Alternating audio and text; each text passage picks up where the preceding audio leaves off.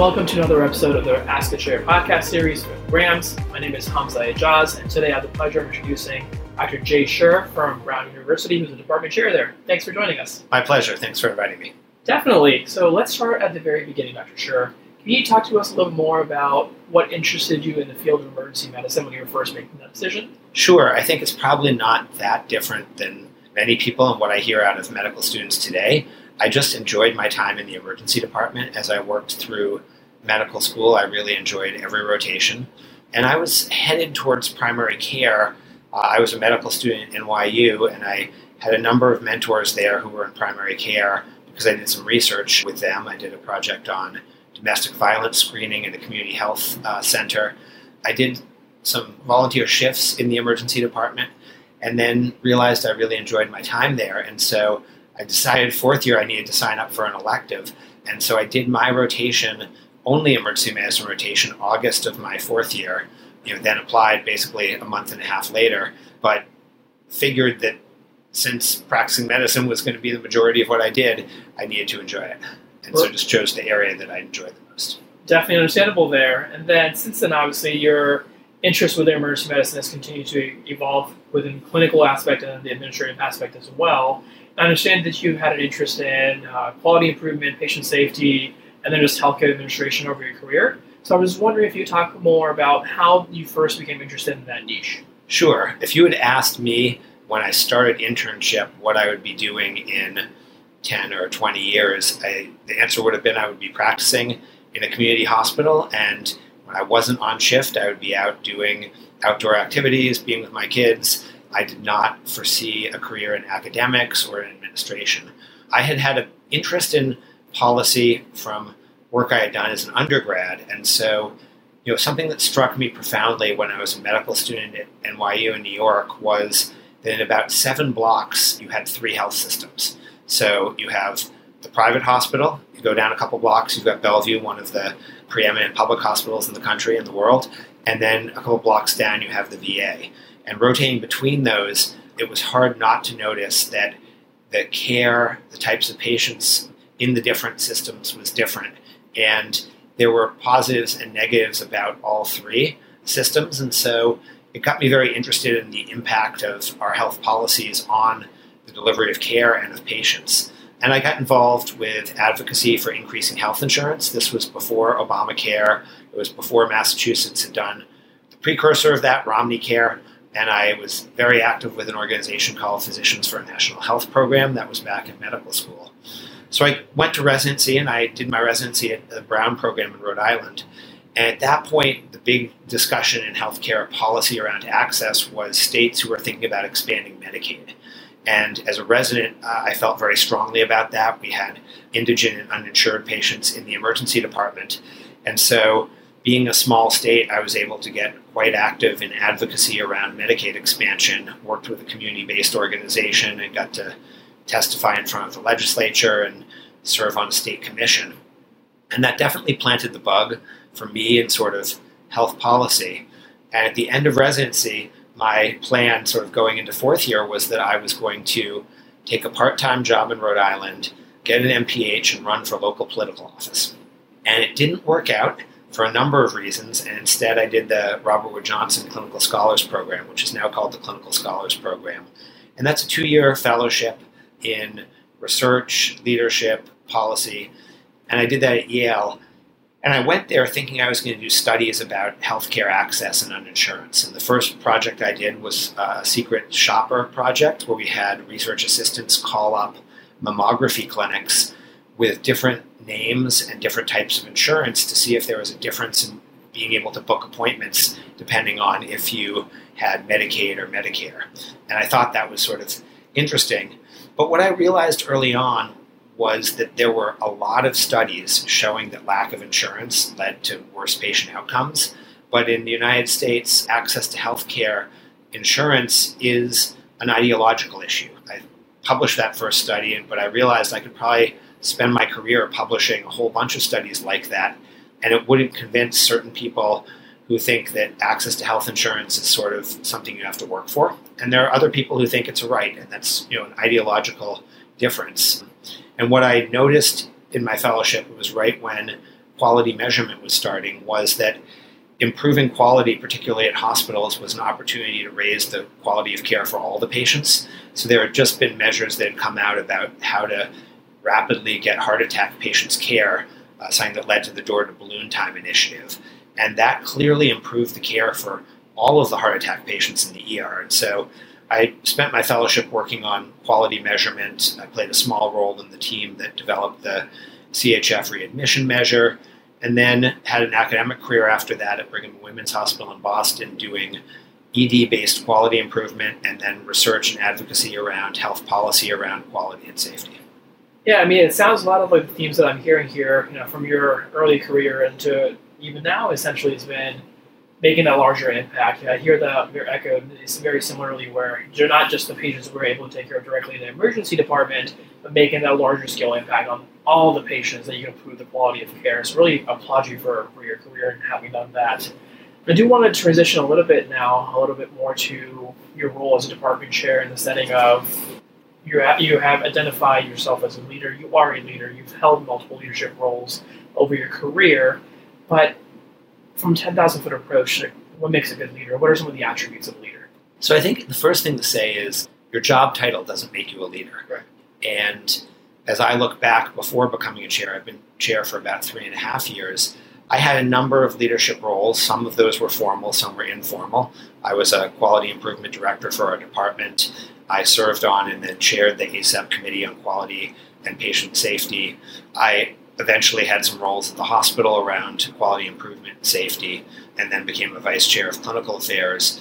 I think I also had leadership experience and things that I did that were not based on those roles, work with other departments at the hospital on collaborative goals. So as I think about leadership, I think about what your big picture goals are. And as a chair, my goal is to make sure our department and the faculty members are as successful as possible at achieving the mission both for the department and for themselves individually. And I think about several different things you have to balance. One is strategic thinking and responsibility.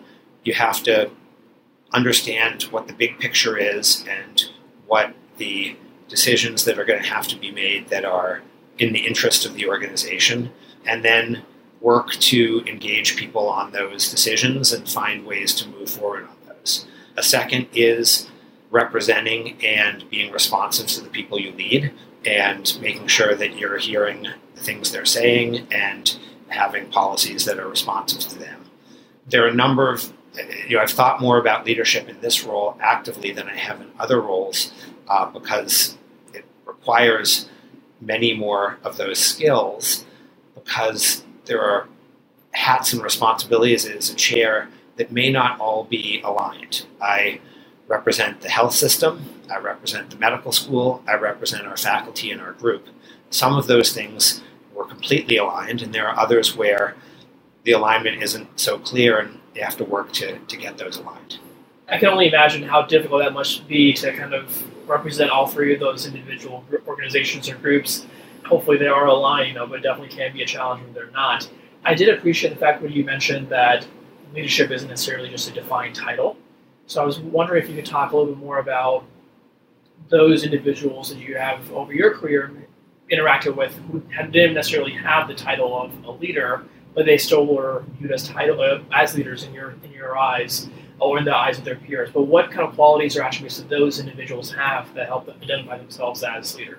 So I think as practicing clinicians, a good place to start is just in our clinical practice. You know, you will have expert clinicians and people who are informal leaders clinically because they are everyone knows they're good clinicians, they're team players, they're the people you show up, you're excited to work alongside. They're the people who the nurses in particular complement and patients complement. And often those individuals have a significant leadership voice in a clinical practice, in a faculty department, because we all respect those skills. I think another area are people who have been able to build careers, particularly generative careers, where they have uh, helped others. So, you know, people who have served as mentors, trained, recruited, people who have been successful and may not have official roles or titles in that, but when you look at their portfolio of work, they've done a lot of leadership. Okay, that's very helpful to know. And touching uh, base on a little bit of, let's say, for example, junior residents or senior residents or junior faculty, we're helping to get some sort of formal either training or formal experiences to help them become better leaders. I know some of it is, is an innate, you know, isn't an innate gift that's that some people have, but I also understand that you can build the skills or build on or train the leadership qualities as well. So, what kind of advice would you provide to those individuals, or what opportunities do you think exist for emergency medicine physicians to build their formal leadership experience, for example? So, I'll mention two things. I, I think it's we should back away from the idea that you know, this is a gift. We all have strengths and weaknesses, and a lot of that comes from our upbringing, our prior experiences. I think the first thing is to get some honest self assessments, and there are personality tests, sort of strengths finders, those sorts of things to figure out what your leadership style is, because those are helpful to help you figure out the things you need to work at. I'm someone who is action oriented and outcomes focused. And there are all these different ways you can bucket people. My area of vulnerability is around emotions and process. And so that's an area I need to actively focus on. I need to actively listen to people, make sure they're heard. And when I work with people who have that similar approach as I do, you know, it feels natural. That doesn't mean that, you know, they are better colleagues or anything. And these are things you need to figure that out. And then the second is, I think, having taking some opportunities for leadership training, and there are opportunities at almost every level. And nowadays, with everything being remote, there are both live remote courses and there are plenty of webinars and other things where you can get background on this. So I would encourage people to take take some of those. That's very helpful. So thank you for sharing that advice. I also now want to talk about a little bit adjacent to leadership, the role of mentorship within academic medicine, and specifically academic emergency medicine. Over your career, uh, I'm sure you've been able to serve as a mentor to multiple uh, faculty, residents as well, and then vice versa. So I want to talk about what advice would you provide to the residents and junior faculty who are, or in medical students as well, who are going to be the mentees.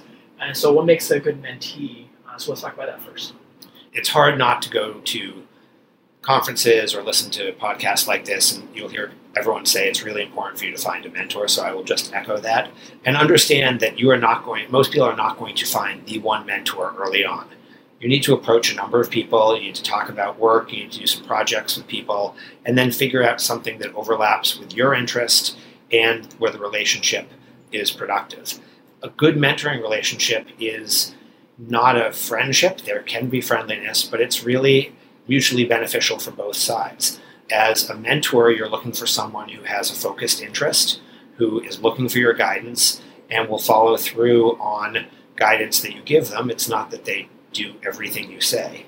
And as a mentee, you're looking for someone who will be interested in your topic, has the expertise, or able to connect you with people who do, and will be available to you. And so I think as a as a mentee, outlining what you're looking for from someone because the understanding may not be the same. Asking explicitly, sort of, how often are we going to meet? How do you want me to hold myself accountable? And coming up with actual a mentorship contract is helpful. On the mentee side, being paired for meetings, bringing materials, being honest with the mentor if you know your directions change. Yeah, that's, that's very helpful there. So now a little bit more of the flip side of that in terms of how to be a good mentor. Then so obviously, having from the mentee's perspective, having a direct ask, having guidelines, potentially in the form of a, a formal mentorship contract, is beneficial to help dictate how the relationship or the mentorship is going to expand. So now, on the flip side of that, how do you be a good mentor as well? So I think truly understanding what the mentee wants, making sure that it's something that you are committed to doing and engaging with. Similarly, being clear about what your responsibilities are, you know, reading things they give you, having time for them, particularly around big projects and other things, and allowing the relationship to evolve. What's often happens, and this is sort of traditional research mentorship, someone will start at a very junior stage and be very involved in specific projects of the mentor. And then the goal is for them to move towards independence. And it's important that you do that and make sure that they have opportunities that they're going to be the first author on, they're going to write the grant, and ultimately they work with other people so they're truly independent. That's very helpful advice. Thank you. Talking a little bit more about the roles of, as a chair, the advice you would provide to your residents now.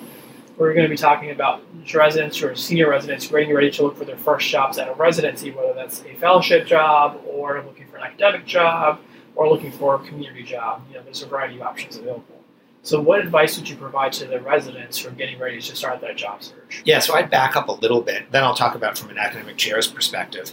I think you want to think about what type of job you want and what you're looking for in your career. And it's good to start thinking about that probably second year after you've gotten through the hardest parts of, of internship and exploring some things if you are going to do something besides clinical medicine, projects in education, administration, or research. And if you're you know, thinking of a purely clinical job, thinking about where you want to practice and, and starting to get a connection with that area and making sure you have the skill set for whatever practice area you're going to.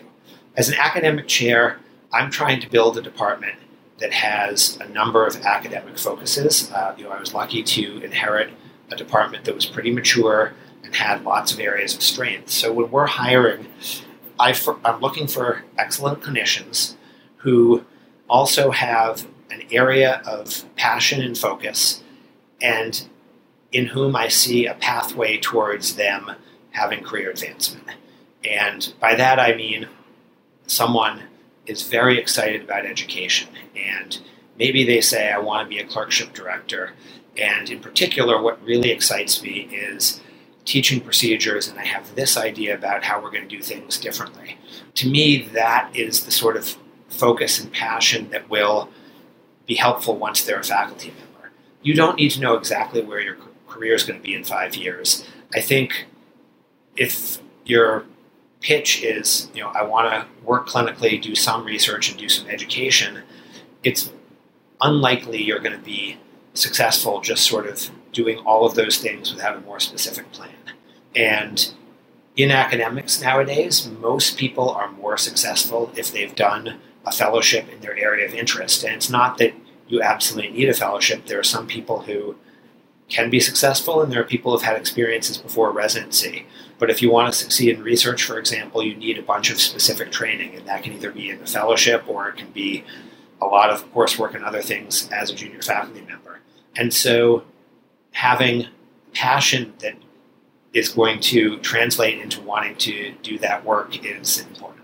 Okay. Well, thank you. That's very helpful advice. I do want to get your take on this particular incident or incidents, essentially, where let's say you're an academic chair, you're looking to hire or build on, as you mentioned, you know, Brown has obviously a lot of already strengths that they already have within the department.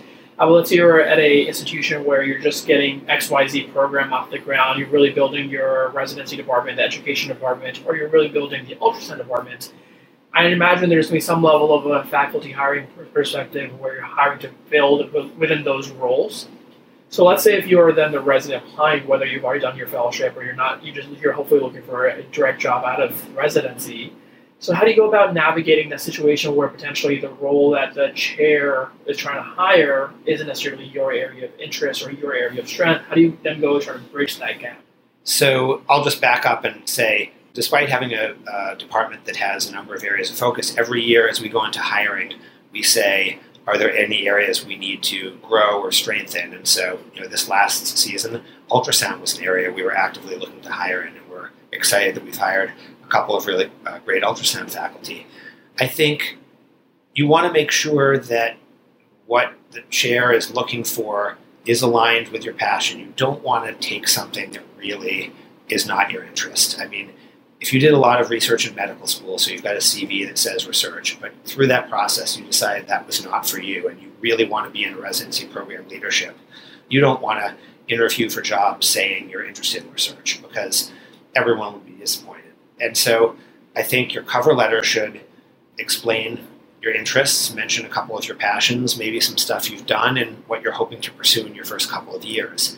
And a chair should be able to say, these are the opportunities generally, and I see these sorts of things opening up, and hopefully there's a mutual interest. We all need excellent clinicians, so that's really important. But if a chair is looking for something with more specificity, for example, core faculty in the residency program to do or teaching or roles in the residency program leadership, you may not have thought that was something you're interested in, but as long as it aligns with your passion, you, you then need to think about it and then be responsive. Okay. Yeah, it sounds like a lot of it stems from your honest self-assessment first, from where your strengths and weaknesses are, where your area of interest is, and then pursuing external opportunities available. So, thank you so much for the advice, Dr. Schuur. Thank you so much for being here today and for sharing your your experiences, your journey, as well as your advice. And for the listeners, thank you so much as well. Thanks for inviting me. Okay, thanks.